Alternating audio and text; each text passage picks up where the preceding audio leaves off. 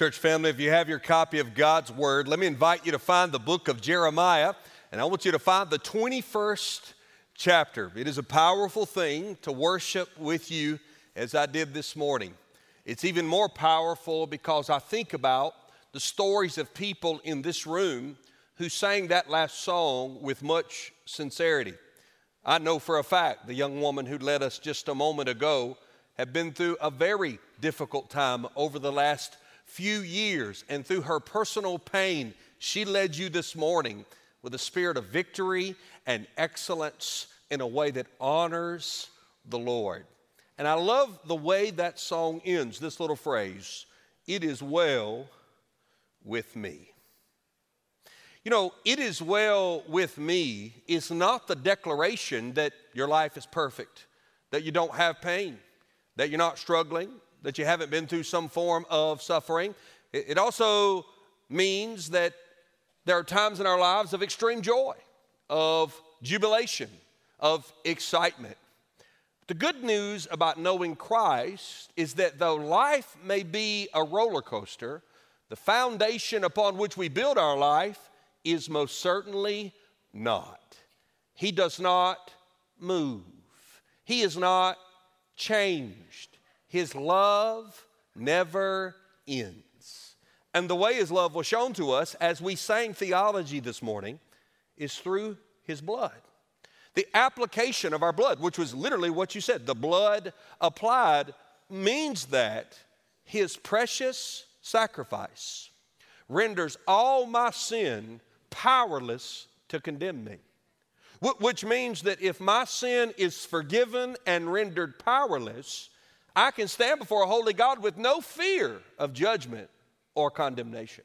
Not denying my inadequacies, not denying my weaknesses, not denying my sin, but I can stand before the Lord and say, It is well with me. I hope you can say that this morning.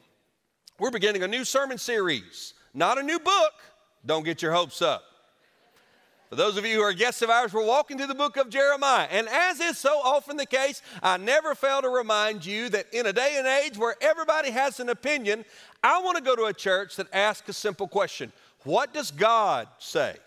And to know what God says, we have His Word. I've often quipped with you, and I certainly did not invent this quote. If you ever want to hear the audible voice of God, read your Bible out loud. This is the Word of God and the voice of God. And so we believe the most faithful way to hear the words of God and to align our lives with this one who has made it for us to be well with Him is to milk every book of the Bible of all its nutrients. And we've chosen the book of Jeremiah. And we come today, though, with a new sermon series because we get to chapter 21. And I want to preach you a message simply entitled Lessons from Lost leaders. Lessons from lost leaders. Now, don't be afraid before you think if I walked into a political sermon, if I walked into a social sermon, if I walked into a sermon where pastor is going to pick out some world leader or some national leader or some local leader or some sports leader or some leader of some business and, and just pitch a fit against him, that's certainly not my desire this morning. But I don't have to tell you that we are surrounded by lost leaders. And because of that, we are seeing society suffer from an epidemic of failed leadership. The good news is we're not alone in that. In fact, if you were trying to describe Jeremiah's ministry, you would say he had to prophesy during a time of very poor leadership. In fact, if you do the math, Jeremiah prophesied during the reign of five kings of Judah. And of the five, there was only one who was considered good by God's standard. That was King Josiah. The last four were no good, no good whatsoever. And yet, in the midst of poor leadership, Jeremiah was still called to be faithful. And about chapter 21, though it's not crystal clear and clean, about chapter 21 through the next few chapters, we begin to see Jeremiah interact with some of the last kings of Judah. Several years ago, I had the opportunity to travel to the beautiful country of Uganda. One of the things I cannot wait for, I cannot wait for international travel to open up to the degree that we can begin to resend and recommission teams all over the world. It is a life changing experience. I recognize that some of you have limitations with your health or perhaps family obligations, but I would just say this if at all possible in your walk with Christ, you need to put yourself in a position to go on an international mission trip and go to a place where you can make a difference. And what you'll find is is that you think you're going to make a difference, and God will use those people to make a difference in your life. And so, a few years back, I went to Uganda where we have uh, several partnerships, and I was teaching and training pastors there, incredible young men hungry for the Word of God. And I, as I became enamored by this beautiful country, it's called the Pearl of Africa. The food is amazing. Now, they love carbs love carbs. But the food is amazing. The people are incredibly hospitable. Wonderful place. Of all the continents I've ever visited, Africa is my favorite. But I began reading. This is what I do. In fact, I do this when I watch TV. I don't know if you have this person in your life who, while you're watching a movie, I look up the Wikipedia article on the actors and the actresses. I just love to read. I'm fascinated by people. And so I began to read about Uganda's history. Sadly, you cannot read about Uganda without reading about the plight of a dictator, a wicked man named Idi Amin, who ruled uh, during the time I was born in the 70s. He actually came into power uh, through a coup in 71 and was ousted in 79. And he was called the Butcher of Uganda because though he was charismatic and initially had a lot of support, he murdered a great deal of people. He actually exiled to Saudi Arabia, died in 2003. Um, but there was a movie made about him several years ago called The Last King of Scotland. Forest Whitaker uh, played and w- won an award for his depiction of Idi Amin. And the interesting thing about this movie is the title seems odd. Here is obviously an African man from an African country, and he called himself the last king of Scotland. He did so because he felt like being a leader of Uganda was not enough. And so he gave himself all kinds of titles. Dictators tend to do that. In fact, there he had a uh, army uh, uniform that he wore with all kinds of medals, none of which were actually given to him. He awarded himself all these medals. And one of his favorite titles was to call himself the last king of Scotland. Of course, the choice of the movie title shows the irony of it. This is a man who did not ultimately help his country and ended in exile, and the lives of many people were ended as well. Jeremiah in chapter 21 begins to deal with the last king of Judah. And really, something rather ironic unfolds. Look with me in your copy of God's Word in Jeremiah chapter 21. This is what happens. This is the word that came to Jeremiah from the Lord when King Zedekiah, that's the last king of Judah, he'll be the last one to ever reign. Israel's already fallen. Remember, Israel's the north kingdom, Judah's the southern kingdom. Israel falls in the 700s, Judah is going to fall in 586. This is just a few years before that ultimate, ultimate fall. King Zedekiah sent to him Pashur. Now, for those of you who were with me last week, uh, unfortunately, this can be confusing at times. This is why you need a study Bible. This is not the same Pashur as in chapter 20. Uh, different guy, same name. Common in our day, common in their day. Wasn't that many names to go around. When King Zedekiah sent to him Pashur the son of Micaiah and Zephaniah the priest of the son of Maaseiah, saying, Inquire of the Lord for us, for Nebuchadnezzar king of Babylon is making war against us. So Zedekiah sends word to Jeremiah. He says, Here's what I want you to do. Perhaps the Lord, second phrase, verse 2, will deal with us according to all his wonderful deeds and will make him withdraw from us. Three lessons very quickly this morning. First, the fate of lost leaders. Catch the irony here. Jeremiah has prophesied over five kings. This is the last one. So, this is toward the end of Jeremiah's prophetic ministry in Judah. Now, if you've been on this journey with me, and if you haven't, you can go and read back. Sermons are all available online. You know that Jeremiah's message has not wavered, he's not moved. He keeps saying, I, the Lord God, gave you everything you could ever want. I demand your loyalty. Put no other gods before me.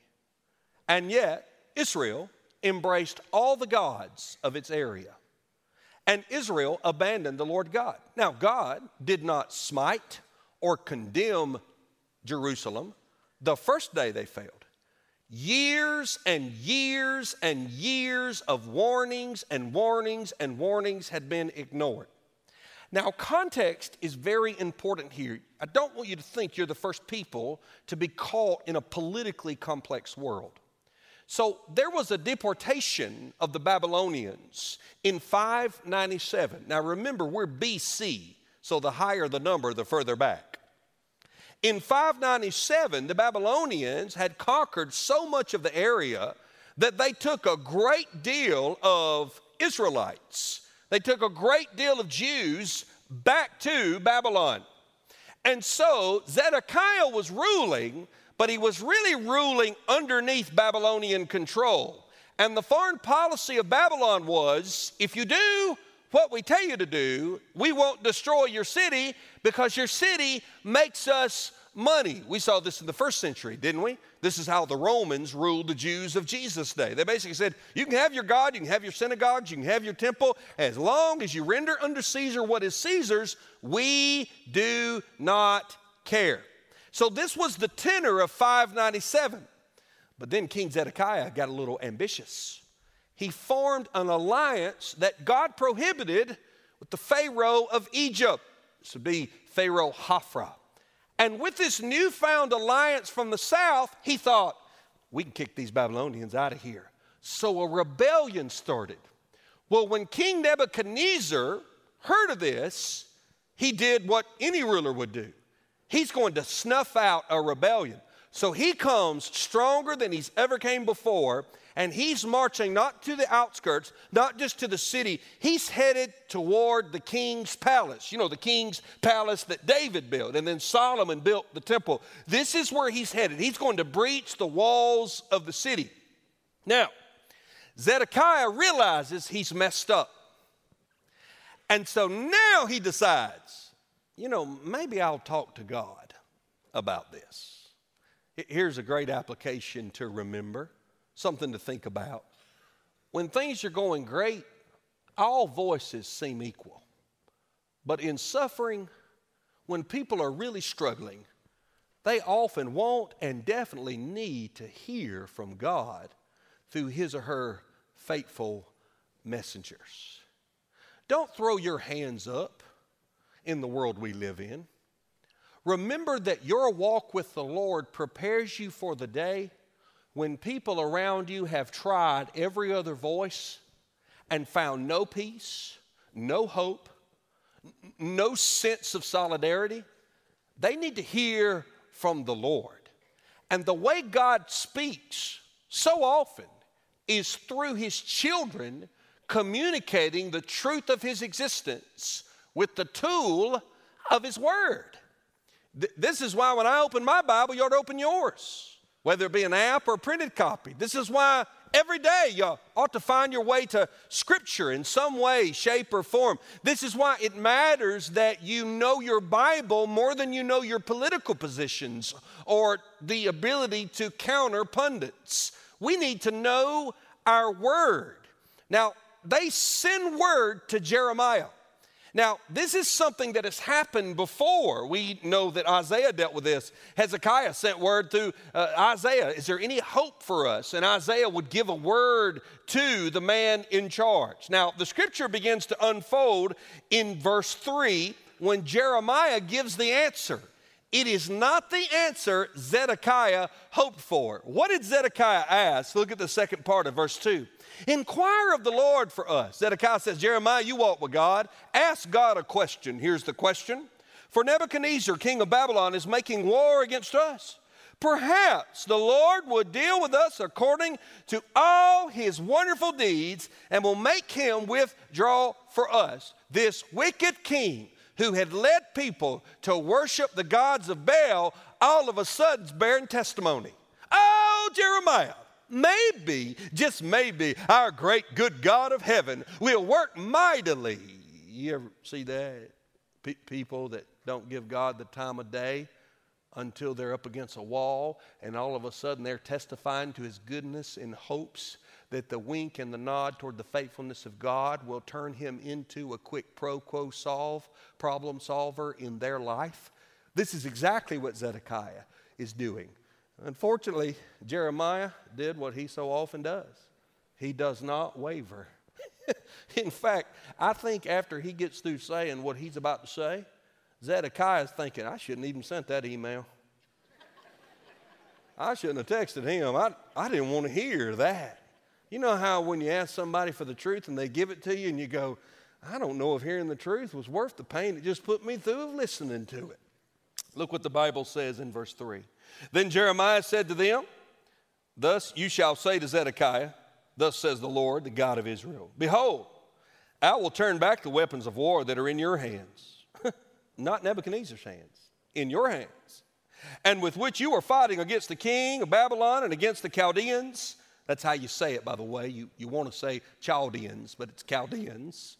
Chaldeans who are besieging you outside the walls. And I will bring them together from the midst of the city, and I myself will fight against you with outstretched hand and strong arm, in anger and fury, and in great wrath. so Zedekiah says, Jeremiah, see if God can help us. Look what Nebuchadnezzar's doing. And by the way, this is the first time Nebuchadnezzar's mentioned by name. The 21st chapter, first time he's mentioned by name, which proves Jeremiah's been telling the truth for 20 chapters. He's coming, he's coming, he's coming. Well, guess what? He's here and he's marching on the city. And Zedekiah says, maybe God will deliver us as he so often has done in the past, which is true.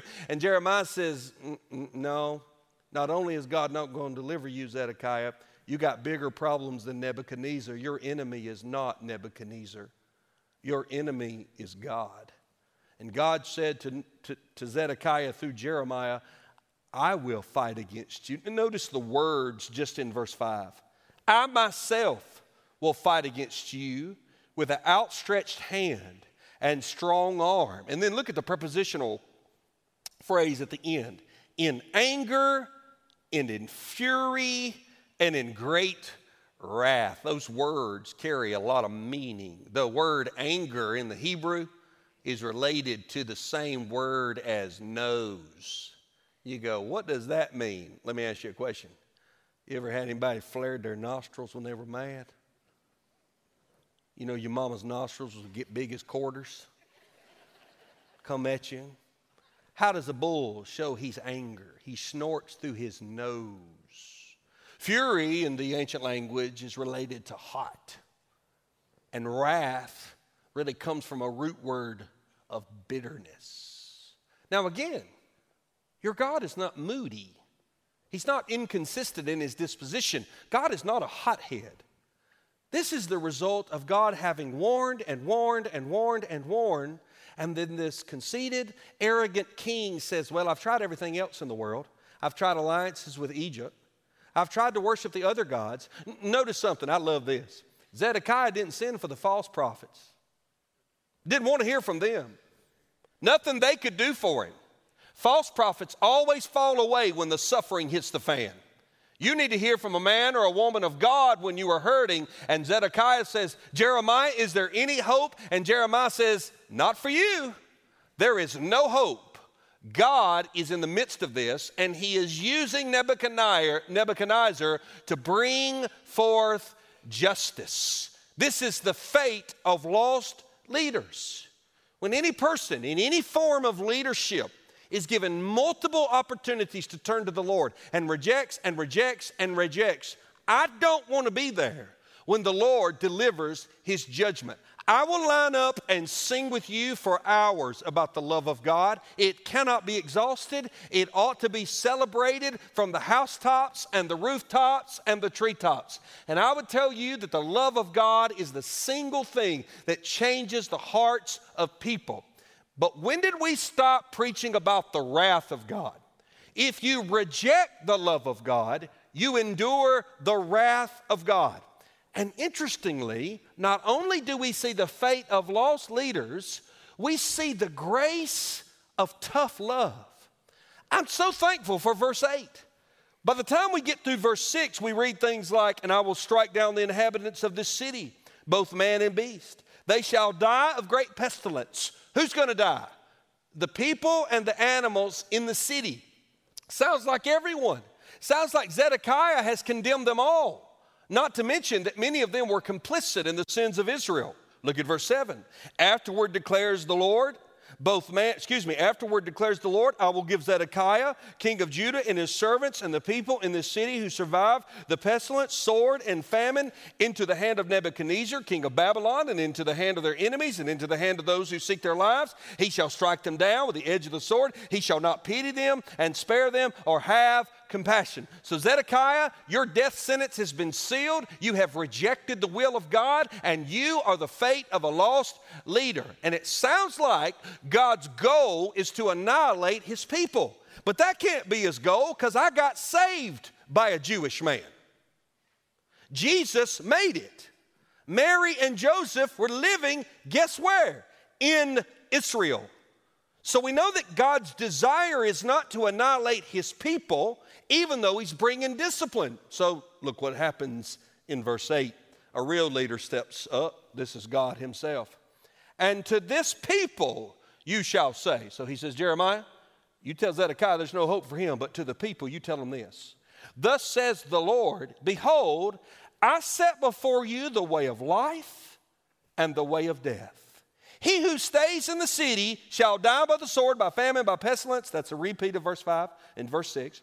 But he who goes out and surrenders to the Chaldeans who are besieging you shall live. Now, you shall have as your life a prize of war. For I have set my face against this city for harm. It is not for good, declares the Lord. It shall be given into the hand of the king of Babylon, and he shall burn it with fire. Now, watch this. God said, Zedekiah, I'm done with you. You had your chance. And he says, Jerusalem, you will be destroyed, as I promised in the word. But I still love my people. I still love Israel.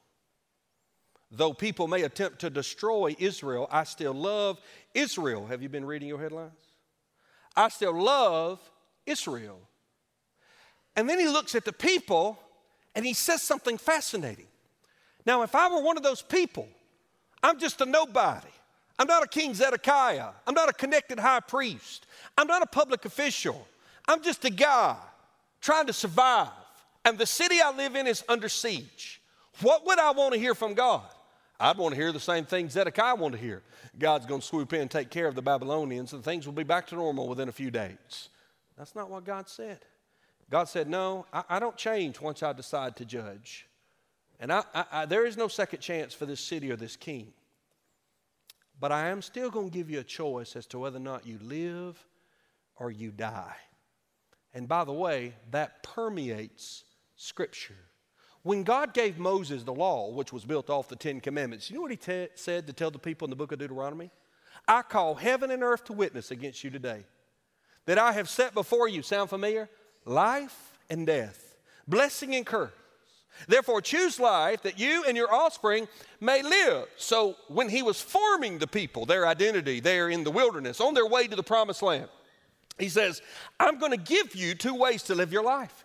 You can rebel against me, you can embrace the world, you can run from me, or you can come to me with all of your weaknesses and, ad- in, in, in, and inadequacies. Try stacking that one together. And inadequacies, and I will give you life if you will be my people and I will be your God. And so, right in the midst of this storm of judgment, God is still showing us something. Though he has passed judgment on Israel and it will fall, Judah specifically, he is going to save a remnant of people. His love and grace, though tough, is real. I'll tell you one of the things I'm concerned about as a father. When did we become allergic to being offended? Now, now, listen, I think as a believer, a follower of Jesus, anytime someone is offended sinfully, whether it be me being offended by an individual or someone offending another person or some group or some organization, we ought to stand for what is right. You'll see that in the last part of the chapter. We ought to fight for justice. I'm not interested in trying to pretend that all offense is righteous. Let me tell you something. Some of it is. There is a blessing to being offended because there are only two ways to live your life. Being offended is not always bad. We seem to live in a day and age where socially we find anything that offends anybody and we cancel it. Yet, let me ask you a question What kind of person would you be had your mother not offended your backside when you were a little girl or a little boy? What kind of player would you be had you always played for coaches that never jumped you when you were doing what's wrong and corrected you? I know I wouldn't have been the player I became. What kind of business can you run if you never point out anything critically that's done wrong and demand that it be corrected. I don't have to tell you, you saw the Danish company Lego announce this week in preparation for June, which has been declared by some as Gay Pride Month. They have now an LBGTQ plus sign Lego set. Now, the interesting thing about this, this is not a sermon about human sexuality, and, and uh, the interesting thing about that is the first thought I had was, I didn't know Legos were sexual. You ever held a Lego? I don't want to be crass, nothing going on down there. Just a piece of plastic. They're different colors, they're blocks. And by the way, they're for children. They're proud of them, but they're for children. Oh, well, this company, a very progressive company, has come out and, and said they're doing this and, and for inclusion. But, but think about the slogan that they've put on it. This is the name of the LBGTQ plus Lego set that will be released next month. Everyone is awesome. Everyone is valuable. Everyone is loved by God. Everyone is not awesome. Zedekiah wasn't awesome. Idi Amin's not awesome. Evil dictators that butcher people are not awesome. It's not awesome to advocate for the death of the unborn because they're inconvenient. It's not awesome to attempt to shove new forms of moral relativism into the impressionable minds of children who just want to play with blocks. It's not awesome. Listen to me. There are many times I'm not awesome. Rather, I'm sinful. I'm wrong. I'm angry. I'm lustful. I'm bitter. I'm lazy. And it is those times where the truth of God's word has to have a collision course with what's not awesome in me because the Lord wants better for me. And by the way, this is not trying to take a prophetic Old Testament truth and, and somehow contextualize it in an unbiblical way. What did Jeremiah say? Jeremiah said, God's not done with you. I'm going to give you a choice. Here's your choice you can stay and fight and you'll die, or go surrender. You won't get to keep your home. Your barns and your houses will be burned. You will not get to stay where you live. Your life's going to change forever, but at least you will live. You, your wife, your children, you'll live. You'll be exported, deported back to a country you've never known, but you will live. So notice what God does. Mom and dad, notice this. God loves and disciplines at the same time. They lost their right to live in Jerusalem by their idolatry. He was not going to negotiate with that, but he loved them anyway. Now, think about that in relationship to the understanding of the gospel. Think about it in your copy of God's word when you see what he says in verse 8. I set before you the way of life and the way of death. What did Jesus say? There is a redefinition of Jesus that happens in every generation. This is why you need to hold your Bible close to you. I want to go with what Jesus said. Jesus said, Enter by the narrow gate. For the gate is wide and the way is easy that leads to destruction. And by the way, that's not awesome. And those who enter by it are many. For the gate is narrow and the way is hard that leads to life, and those who find it are few. I'm not happy about this. I'm just quoting my Savior. This is what He said. It's difficult to recognize that this can be seen as offensive. What about John 14, 6? What did Jesus say? I am the way, the truth, and the life. No one comes to the Father except through me. That is an extraordinarily offensive statement to many people. Now, how we deliver it should be kind and gracious, thoughtful. We should make sure we understand what he's talking about. But to be honest with you, you, you don't need a Bible college degree to understand it. J- Jesus is talking about himself. He's not talking about his ways. He's saying, I am the way. Why? Remember what I said in the introduction? It is only through the application of his blood that sinners are made righteous. And so he is the only one who has the right to declare that he is the only way. The main rebuke of that from our world filled with lost leaders is that how arrogant and conceited it might be for a group of people to think that they and they alone have the only way. We don't have the way. Jesus is the way. I'm not quoting me. I'm not quoting Billy Graham. I'm not quoting Mother Teresa. I'm not quoting Martin Luther. I'm not quoting Augustine. I'm not quoting Jerome. I'm not quoting church fathers. I'm quoting Jesus. And by the way, it would be extraordinarily arrogant for Jesus to say this if it weren't true. But if it's true, it would be incredibly unloving for him not to say it. And this therein lies the offensiveness of the gospel. I'll give you just one or two more. John 20, 21 is our verse this year, remember? Jesus said, As the Father has sent me, I, even so, I am sending you. Well, Jesus was sent to declare truth, which means as believers, especially in this day and age, we're not angry. I'm not mad. I'm not bitter. I have no axe to grind. I will not back away from truth. Honestly, it's easier for me than it is for you.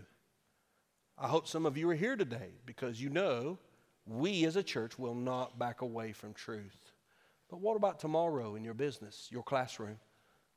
What about in awkward situations with family members who believe differently? Can you articulate love, lovingly and kindly the truth? You know what Paul said about Jesus? Paul said these words We preach Christ crucified, a stumbling block to Jews and a folly to Gentiles. He's talking about people, Jew or Gentile, that's everybody, who does not believe. But to those who are called, to those who are saved, Jews and Greeks, so everybody, Christ, the power of God, and the wisdom of God. There's no middle ground with Jesus. Either you know him and you trust him, or, or you don't. Now, in that crowd that does not, there are those who are belligerently against him, those who deny his existence, and sadly, there are many who believe they know him, yet the fruit of their life shows no desire to honor him. This is the heart of the gospel. And we see it right here in Jeremiah 21, where God will not negate his standards, but he says, There's a way for you to live. And by the way, don't you think it's interesting? What were they asked to do? Surrender. Stop fighting the battles you can't win and surrender to the God who's big enough to go with you into Babylon. You know, God's not just in Israel, He's in Babylon. And isn't that the message of the gospel? Being saved is not checking a card. You may do that to let a pastor know to call you. Being saved is not praying a prayer. You may do that to declare inwardly to God verbally. Being saved is not being dipped in water. Being saved is not getting 12 quiet times in a row. Being saved is not just attending church. You know that ultimately, at the heart of salvation, there has to be a moment of surrender where you say, I'm not going to battle my sin anymore. I can't win. I'm not going to battle my pride and hang on to my problems and try to sort things out myself. and I'm not going to hang on to the things I find most pleasure in. I, I surrender. And this is so cool. when you surrender, He forgives you of your sin. He gives you strength to trust Him in the battles that you don't understand. And when it comes to your own temptations and tendencies, as He changes your heart, He changes your desire so that you begin to desire what He desires and not what the old you used to desire. Now, that process is a lifelong journey, but it happens when you surrender. I'm so thankful for the grace of tough love. And then finally, the call for true leaders. After he deals with the people, he says these words in verse 11, and I'll close. And to the house of the king of Judah. So now he's talking to the royal line. Hear the word of the Lord, O house of David, thus says the Lord. Execute justice in the morning and deliver the hand of the oppressor, whom him who has been robbed, lest my wrath go forth like fire and burn with none to quench it, because of your evil deeds. God's still looking in the midst of a falling city for people to do what is right. A lot of discussion in our world today about justice.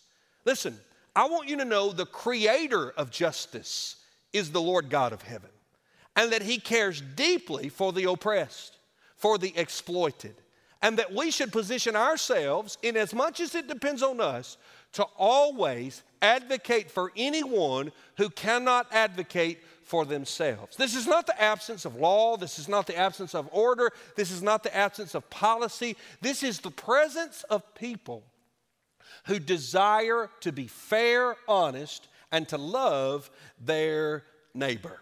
And it's interesting to me that even though this dynasty is about to fall, the house of David's going to crumble, it's interesting that he's still saying, I'm looking for people who will execute justice. Now, what's that look like in your life? You may say, Pastor, I hold no political office. I don't even have any political ambitions. Sadly, I wonder how many righteous people still do. But, Pastor, I'm not in charge of anything. I work for the man that cuts my paycheck. I'm an employee, not an employer. Pastor, I don't know that I am called to lead anything. Well, first of all, you're to lead a life that honors the Lord. And in, in as much as it depends on you, you do right. Act justly, love mercy, love your neighbor, walk away from conversations that don't honor the Lord, refuse to bite in subtle racism.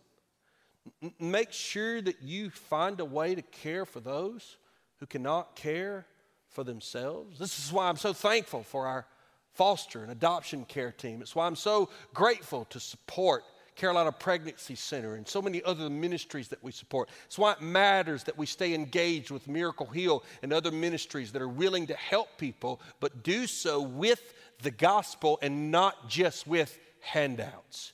To give people hope and truth as we feed them a warm meal or offer a cup of cold water. Three applications as we dive into this series, and I'm done. Number one, make sure you enjoy and submit to the leadership of God. I think sometimes we miss that. It's a joy to follow a God who never fails. I'm so thankful I've not trusted my life to a Baal. I'm so grateful that I know the one true living God. Don't deserve to know him, but we do. Enjoy and submit to his leadership. Can you imagine what would happen in a church this size if every one of you began every day with this prayer, Lord, today I want to do what you would have me do. Lead me, Father. Give me strength and wisdom and help me to do your will. And if there's anything in my heart that would get in the way of me discerning your will, help me deal with that so that I can hear your voice from your word and discern your will. Secondly, find faithful leaders and follow them. Make sure you guard who you listen to. Simply discern them, not by political party or news channel or favorite app, compare their wisdom to the wisdom of the Word of God. And finally, lead in your life. Others are depending on it. This is what I'm going to tell those graduates in a few moments. They may say, Pastor, I'm 18 years old. I'm not in charge of anything, and you should be grateful for that. But you know what? Every one of you, while some of us are called to lead in particular roles and places, and everybody has a different measure of grace, some of you ooze leadership, and others of you love to roll your sleeve up and just be a doer. Every one of you has a measure of leadership capacity in you. And as we study these lost leaders, use it as a sobering reminder that God is looking for men and women who will walk into their life and lead according to his will. Let's pray together.